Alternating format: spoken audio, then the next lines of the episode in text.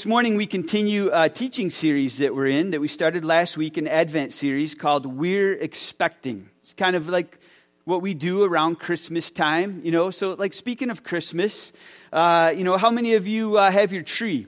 How many have your tree up? Very good. How many, uh, keep your hand raised, how many have like a real tree? Like a live, real tree? I mean, it's dead, but it's a, it's a tree, it's a real tree. We just got ours yesterday. We, ever since watching Christmas Vacation, we're in the habit of making sure it gets a good shake so all the squirrels get out of it, you know, before we bring it into the house. We have our tree. How, how many have been listening to Christmas music? How many have been listening to Christmas music for quite a while now? How many like when that song, The Christmas Shoes, comes on, you cry? Me neither. I, I, I don't cry at that song. Yeah. How many have watched uh, like more than five Hallmark Christmas movies already this year? Yeah. One of the guys I went with, who will remain nameless, like I found out he watches Hallmark movies, so we took his man card. All right. In the church calendar, in the church calendar, we're in this season called Advent, right? Advent. It's the, the first season in the Christian church year, and includes the four Sundays preceding, leading up to Christmas. Now, Advent has themes that are connected to Christmas, but Advent is also distinct from Christmas. Christmas is about joy, Advent is about hope. Christmas is about fulfillment, but Advent is more about expectancy and longing. Christmas is sort of this feast that we enjoy. Advent is technically a fast. In the church calendar, sometimes it's called Little Lent. Advent literally means, if you look up the word Advent, it literally means the arrival of a notable person, thing, or event. Advent is the time of year when we, as the, the church, when we remember Jesus is coming, but we also anticipate his return. Come, Lord Jesus, come. And this year, our Advent series is titled We're Expecting, facing up to our expectations about Jesus at Christmas. And I'm just really grateful to Brendan and for Jesse Like, who put this series together for us. You're actually going to get to hear from Jesse next week. He's going to be sharing a message with us, which I'm really excited about. So uh, this morning, I'm going to talk about expectations that the people of Jesus' day had surrounding his birth and the coming of the Messiah and the King. So as we think about that, will you pray with me, please? Lord, as we open up the word of life, and as we allow it to speak to us, and as we contemplate such a familiar story that we revisit every year around this time, I pray that you would breathe fresh wind and fresh life into this story, and that it would intersect um, this moment in time where we are in our lives, and that uh, you would speak to us, and that we would not just hear from you, we would listen to you and do what you say. In the name of the Father, Son, and Holy Spirit, I pray. Amen. All right, we're going to look at a bunch of different scriptures, but I want to start with a, a, scripture that's really caught my attention recently. You know, as I was thinking about this message, even this week, and it's, a, it's something that Paul writes in his letter that he wrote to the Galatian church, and it's found in Galatians 4, verse 4. It's a very simple verse. Listen to this. It says, But when the set time had fully come, God sent his son, born of a woman under the law. A couple things in there that got my attention. First of all, it says that God sent. I mean, that's a familiar phrase. You know, John 3.16, for God so loved the world that he sent, he gave his only son. So, so there's this sending involved. God sent Jesus, implying that Jesus was going to go from somewhere he was to somewhere he wasn't, which means Jesus was going to come from heaven to earth. And, and we know that. We've got, we've got familiar scriptures that, that emphasize that and remind us of that. I think of John 1 1 through 4. In the beginning was the Word, and the Word there's Jesus, the Logos. In the beginning was the Word. The Word was with God, and the Word was God. He was with God in the beginning. Through him all things were made. Without him nothing was made that has been made. In him was life, and that life was the light of all mankind. So, so Jesus eternally existed before creation. He, he, he was there before the beginning. He was with God at the very beginning. He, he was with God in heaven. Or I think of the, the words that Paul pens to, to his friends, to the Colossian church in the beginning of his letter. He says, Let me tell you about Jesus. Let me describe Jesus to you. the Son, Jesus. You know who he is? He's the image of the invisible God, the firstborn over all creation. For in him all things were created things in heaven and on earth, visible and invisible, whether thrones or powers or rulers or authorities, all things. All things have been created through him and for him. He is before all things, and in him all things hold together. And he's the head of the body. He's the head of the body, the church. He's the beginning and the firstborn from among the dead, so that in everything he might have supremacy. For God was pleased to have all his fullness dwell in him, and through him to reconcile to himself all things, whether things on earth or things in heaven, by making peace through his blood shed on the cross. Such an amazing description of Jesus really kind of given us a, a, a, big macro view. Like, like everything that's ever been created is inside of Jesus. He is outside of it, He's beyond it. He, he, he, he came from a place way beyond earth. He, he, the, the Creator stepped into creation. And, and we know like that's what, what Paul's talking about when he writes to his friends in Philippi. He, and he's talking about, you know, our relationships, and your relationships with one another, have the same mindset as Christ Jesus who, being in the very nature God, he was God. In him all things were held together. He didn't consider equality with God something to be used to his own advantage. Rather, he made himself nothing by taking the very nature of a servant, being made in human likeness, and being found in appearance as a man, he humbled himself by becoming obedient to death, even death on a cross. All this just affirms Jesus was one place, heaven, beyond everything, and he chose to step into the brokenness and the messiness of, of creation. He was sent here on purpose, intentionally. It wasn't a random thing. But, but Galatians 4, remember, it also says at, at just the right time. When, when things were all set at just the right time, God sent his son. Now, that's just a curious phrase. What, what, what made it the right time? What, what made it the right time for God to send Jesus from heaven to earth? I mean, what was going on? Isaiah prophesied about the time that Jesus was going to be born, you know, centuries before. He said he described it was going to be like this. There's going to be this people. The people walking in darkness have seen a great light. On those living in the land of deep darkness, a light has dawned. And then if you keep reading in verse 6, you get that familiar you know, verse, you know, for unto us a child is born, unto us a son is given. So Isaiah, looking ahead, said it, it's going to be a dark time, but, but light is going to step forth, and light is going to be inserted in. So, so what was going on? What was going on? Why did Isaiah describe it as darkness? What was going on culturally, religiously, when, when Jesus was born? So I want to attempt this morning to very quickly just give some, some very general context to a very specific and a very complex time. Scholars believe that Jesus was born somewhere around 6 to 4 BC. Okay, that, that, that's kind of where they kind of place the birth of Jesus Christ. It probably wasn't in December. It wasn't on December 25. That's just the date that has been you know, chosen to commemorate his birth. You know, it was probably more like in September. Um, probably born like in, in some sort of cave, you know, that was used as a shelter or a stable. You know, it could even have been like under a home. Um, but, but that's when, when we think Jesus was probably born around 6 to 4 BC. What made that the right time? What made that the, the appointed time? Like things are aligned for God to now send his son. What's going on? Well, a few things. Let's remember, first of all, that the voice of God has been silent for like four centuries. God, God has not been heard for like 400 years.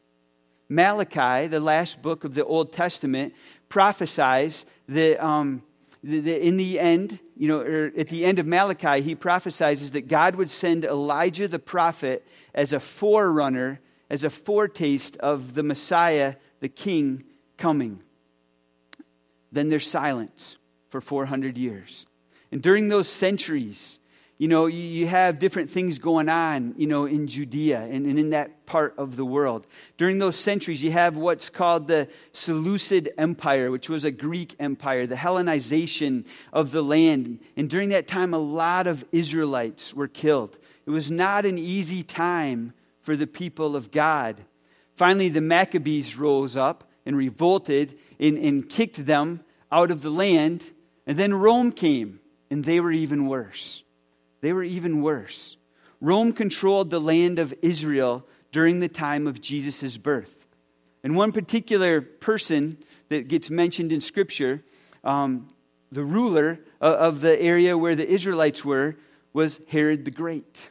Probably heard of him. Herod the Great. He was the Roman appointed ruler of Judea, the self appointed king of the Jews. He ruled and reigned over the people of Israel. Now, I mean, on the one hand, Israel was no longer in exile, they were back in their land, but they were kind of exiles in their own land, um, in their own country. Even, you know, their temple had been rebuilt by a foreigner, you know, rebuilt by Herod the Great. Herod, he was a, a tyrant. I mean, you can, you can read about him. He, he was a tyrant, he was ruthless, he was paranoid, insecure, brutal, and he was responsible for the deaths of many Jews. Well, not just Jews, he was responsible for the death of all kinds of people. He was a paranoid individual. Anyone that he ever deemed as a threat to his power, he just simply executed and had murdered. He even had his, uh, his wife and two sons murdered. He, he ruled the, the land of Judea with an iron, bloody fist. At the same time, Herod, he was also like brilliant in ambitious. He understood the power of, of, of, public opinion. And so, like, he was a master builder. He's known for building things. He would build theaters and fortresses and palaces and altars all throughout Judea. He built an amphitheater in Jerusalem, all to try to win the favor of the people. He, he actually was like one of the world's greatest builders. He was sort of this instinctive architectural genius. Everything he built was overkill and epic. It, it really was. And to this day, he's known for his colossal, mind boggling building projects. I mean, go, go check out his, you know, online, like, or, or, go there if you can, like his palace in Caesarea, like on, on the water. Like it's the things he pulled off and built, like I don't understand. It, it in his day it was mind boggling um, or, or, or, the fortress at Masada. Or there was the Herodium. I have a picture of the Herodium. The Herodium, you, you can see, I got two pictures here.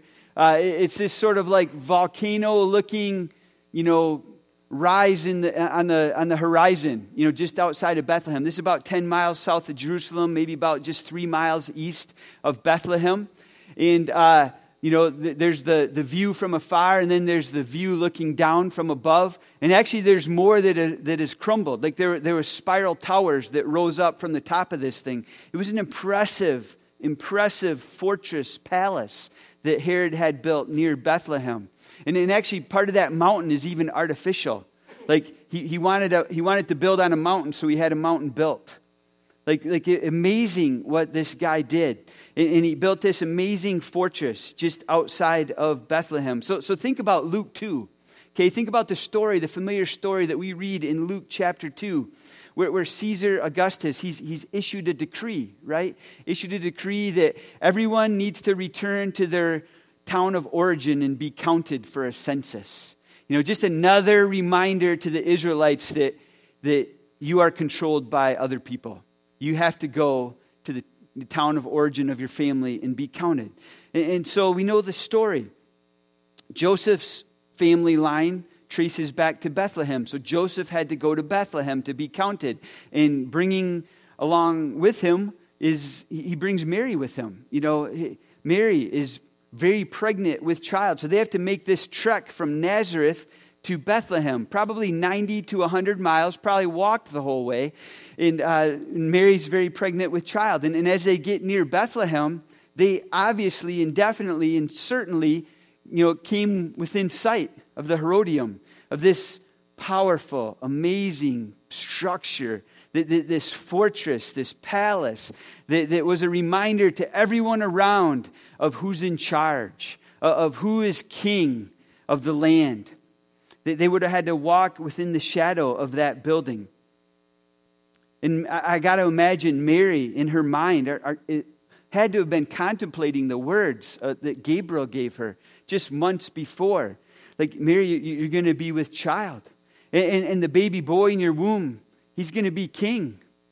And his kingdom will never end. I mean, that had to be stirring in her spirit as she walked past this, this picture of the current king in his powerful kingdom and what that must have been like.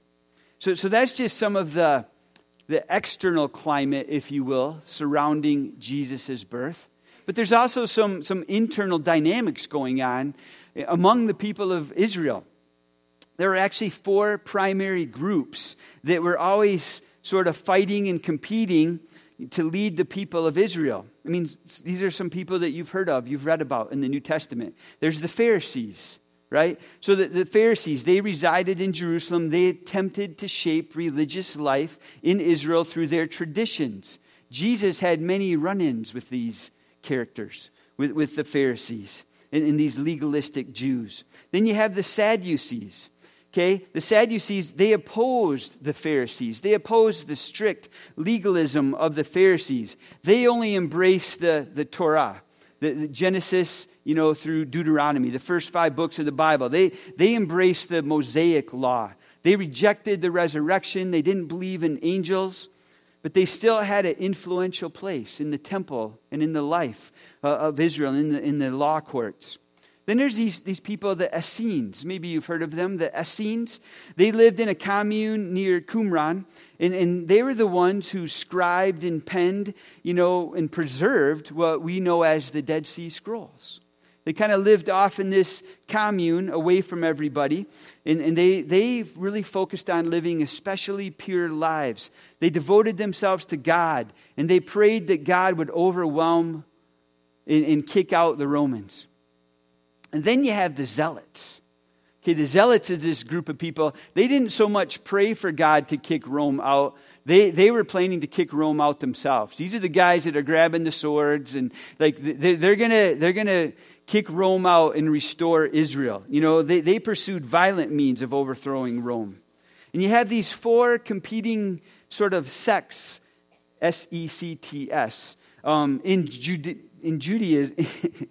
in, in Judah that, that, are always having this constant friction. They only, you know, and, and it led to just this, this escalation of, of tension. In, um, and it was only like agitated more by the oppressive rule of Rome. Riots were common, tension was commonplace. Galatians 4 4 that we started with. At just the right time, at just the set time, God sent his son, born of a woman. This is the setting.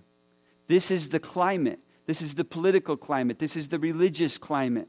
This is the world stage onto which God inserts his son expectations, expectations of the anticipated Messiah king were as high as they were diverse. So were the responses. I mean, we know Herod the Great's response, don't we? We know Herod the Great's response when he heard that a king had been born. When, when, when the wise men and the mag, magi showed up and said, Hey, where's the king of the Jews that has been born? That got Herod's attention his paranoia, his insecurity rose up. And we know what he did.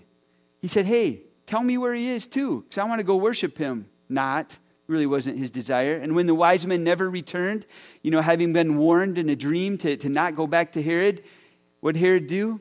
He ordered the massacre of every baby boy two years old and younger born in the land as his attempt to make sure that this king of the Jews doesn't grow up. The Jews, they had expectations. The, the people of God had great expectations of the Messiah.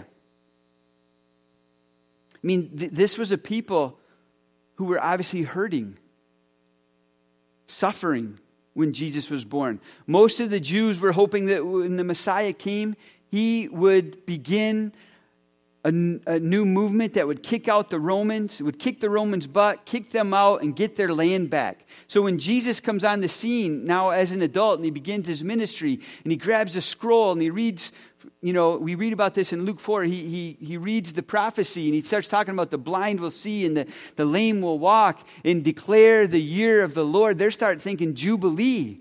We're getting our land back. This guy's going to like usher in a new, a new kingdom, and we're going to, he's going to restore the kingdom. We're going to get our land back. These were exciting words to them. They had expectations like that. I mean, even the, even the disciples, after spending three years hanging out with Jesus, watching him, listening to him, participating with him, they still were thinking earthly kingdom. Remember James and John, like, hey, Jesus, like uh, when you establish this new rule on earth, uh, one of us wants to sit on your right and one of us wants to sit on your left. They were still, even the disciples were still expecting an earthly revolution, an earthly kingdom. They went armed into the Garden of Gethsemane, you know, just in case, if this is when it starts, if this is when we start kicking Rome's butt the Pharisees that I mentioned, the Sadducees that I mentioned, the Zealots, the Essenes, they all had expectations on how the Messiah would fulfill their version and their understanding of power and kingdom. The Zealots, especially, they were ready for a, a bloody battle. In the end, Jesus was not what anyone expected, but exactly what everyone needed. Jesus was not what anyone expected, but exactly what everyone needed. Pretty much everyone missed it. I think that's why, you know, John says this as he's reflecting on all this and he's writing his, his, his gospel. In John 1, he, he says this The true light that gives light to everyone was coming into the world. He was in the world. And though the world was made through him, the world did not recognize him. He came to that which was his own, but his own did not receive him. And you know what? I've stopped judging like all the people that miss Jesus. Like I, think in my in my immature Christianity, I used to like, how did they miss it? You know, how did the innkeeper not like create space for Jesus? And I've decided I can't judge these people. I, they didn't have this. They were living the story real time. We have the advantage of looking back on this story. I, I can't judge the innkeeper for not housing a homeless couple if I drive by homeless people and do nothing. I, I can't judge them for missing Jesus when I think, even though I have the story, I still miss him. I still miss his, his appearance and his showing up and, and what he's doing. I mean, just imagine. Imagine the people of Jesus' day. They've been oppressed for so long. They've, they've suffered for so long. And now this baby is born and he grows up and he starts saying wild things. He starts doing crazy things. He, Jesus shows up, he grows up, he announces that the kingdom of God is here, it's intimately present. I can imagine people all over the land who heard that, like grabbing their weapons, like, all right, we're going to overthrow Rome. We're, we're going to restore Israel to its status. Finally, revenge, justice, restoration. But the kind of kingdom they were expecting wasn't the kind of kingdom Jesus was bringing. Jesus would say things like this You've heard it said, an eye for an eye. They start grabbing their swords. Yeah. But I say, turn the other cheek. If a Roman guard asks you to carry his shield for a mile, carry it two miles. If anyone wants your shirt, give them your coat too. Show love to your neighbors and your enemies. James, John, you guys want to be great in the kingdom of God? You want to sit on the right and the left? You want to be great in my kingdom? Here's what you need to do serve. Lower yourselves, humble yourselves, serve. Deny yourselves, take up your cross, and follow me the birth, the life, the message, the mission, the way of Jesus was so countercultural, so outside of what everyone was hoping for and expecting. I mean, love your enemies? Are you for real, Jesus? These Gentile Romans, they've taken our land, they've highly taxed us, they, they've raped and even killed and pillaged our people. Love your enemies? That's not what Joshua did. It's not what David did. It's not what Samson did. They went to war. Love your enemies? It's not what they did, but it's what Jesus did. It's what Jesus did. A king was indeed born that night in a cave just outside Bethlehem, in the shadow of that amazing, powerful palace. He just wasn't the kind of king that everyone was expecting, but he was exactly the kind of king the world needed and still needs. Today, you can go to the land of Israel.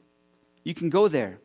I hope you get to someday, like I did, and visit the ruins of powerful people like Herod. Mean, his ruins are, even as ruins, they're impressive. But you know what? Herod's kingdom is done. Herod the Great has no kingdom anymore.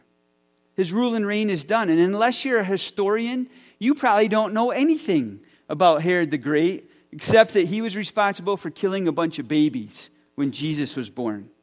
There's, there's no ruins to visit for the buildings Jesus built. Far as we know, he didn't build any buildings. But that baby humbly born in the shadows of great worldly wealth and power, sparked a movement that is still alive today and on the move, and we are part of it. Jesus wasn't what anyone expected, but he was exactly what everyone needs. So, what does all this have to do with us today? You got to get there anytime you, you, talk about stuff like this. What, what does that have to do with me? What does that have to do with us? May I suggest everything? Because if we're honest, at least I know I am, we're just like the people of Jesus' day. We're human beings. We have things going on in our lives. We are experiencing maybe suffering or injustice. We have things that have happened to us. We have things that are happening to us right now. We have hopes we have dreams, we have expectations of God. In, in what Jesus showing up in our situations and in our lives could and should look like and result in. We all have expectations of here's what we think God should do about this. Here's what we think God should do about that. Here's how we think God should show up in this situation or that situation. We have expectations. We're expecting. We're expecting God to move often in ways that benefit us and, and, and want Him to move in ways that we want Him to move. But just like it did then, consider this the, the birth, the life, the death, and the resurrection of Jesus leads us today to the same question the people of Jesus' day had to ultimately answer. And I think this is the question Whose kingdom are you living for? Whose kingdom am I living for? Whose kingdom are we living for? Whose kingdom are you on the lookout for? Orienting around, centered on, pursuing, participating in. What kingdom are you living for? when you look at your calendar and you consider what you spend your time on, whose kingdom are you living for? When you look at your bank accounts and see where your money goes, whose kingdom are you living for? When you consider how you invest your relational capital and your intellectual capital in the world, whose kingdom are you living for? Whose kingdom are you concerned about? Whose kingdom are you building? Yours, the world's, or God's? And if God's, if we choose to, to live for the kingdom of God, then Jesus must be our example. And He must be our picture. And He must be the life that we seek to imitate. So that means things like this you want to be great, you have to become the least. The way of power is to humbly love and serve. To fully have life, you got to give your life.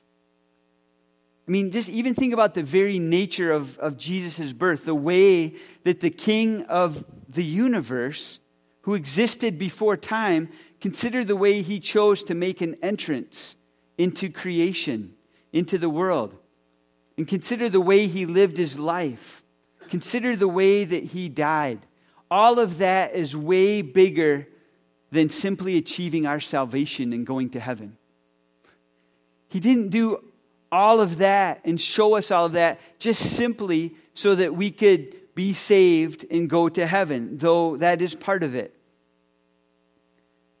Jesus has given us a pattern, a life to pattern ours after, a, a, picture to imitate.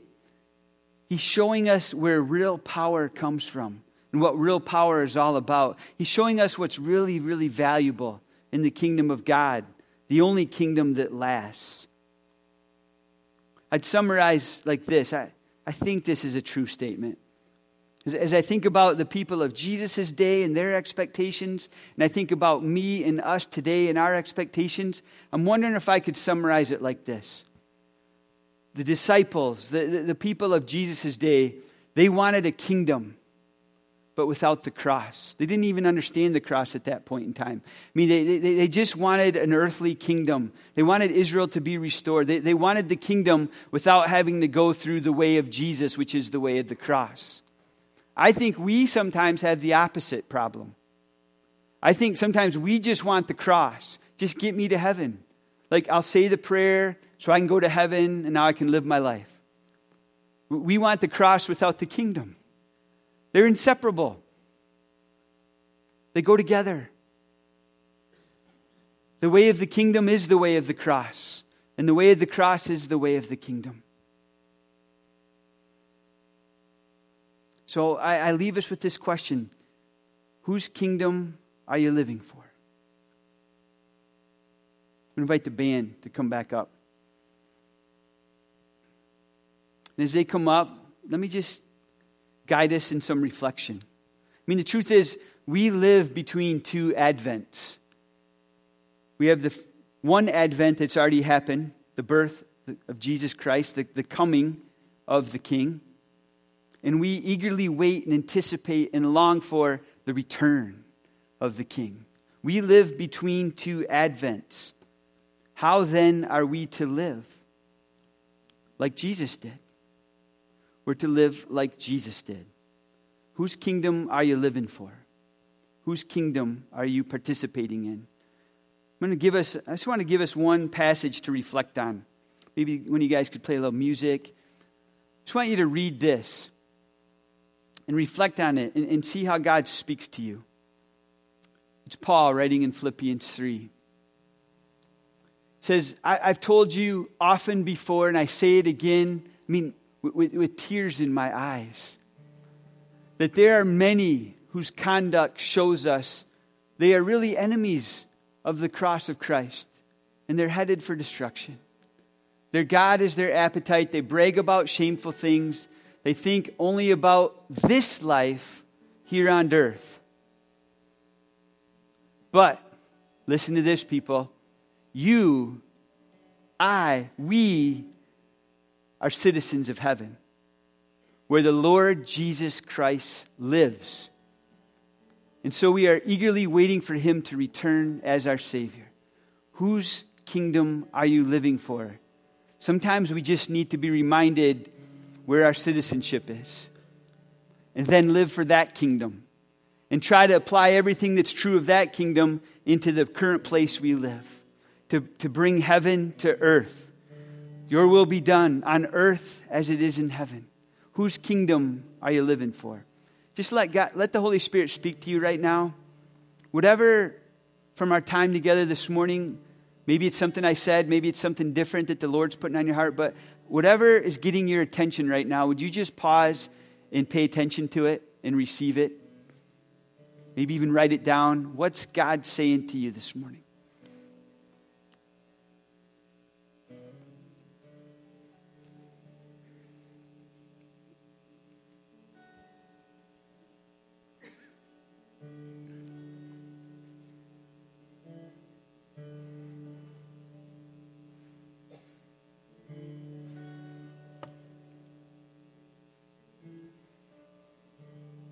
And if God's speaking to you, there's a really good follow up question. What are you going to do about it? What's God saying? What are you going to do about it?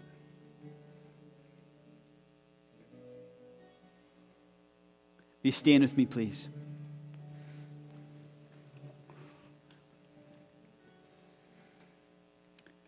Lord, we thank you for this time together we gather around the risen Jesus and his kingdom. And we long for his return and the fulfillment of that kingdom. But until then, we will live for your kingdom. Show us, help us. May we do it together. But Lord, we want to live for your kingdom. We want our expectations to be around the things that you expect of us. May it be so. In the name of the Father, the Son, and the Holy Spirit. Amen. All right, let's sing one more song.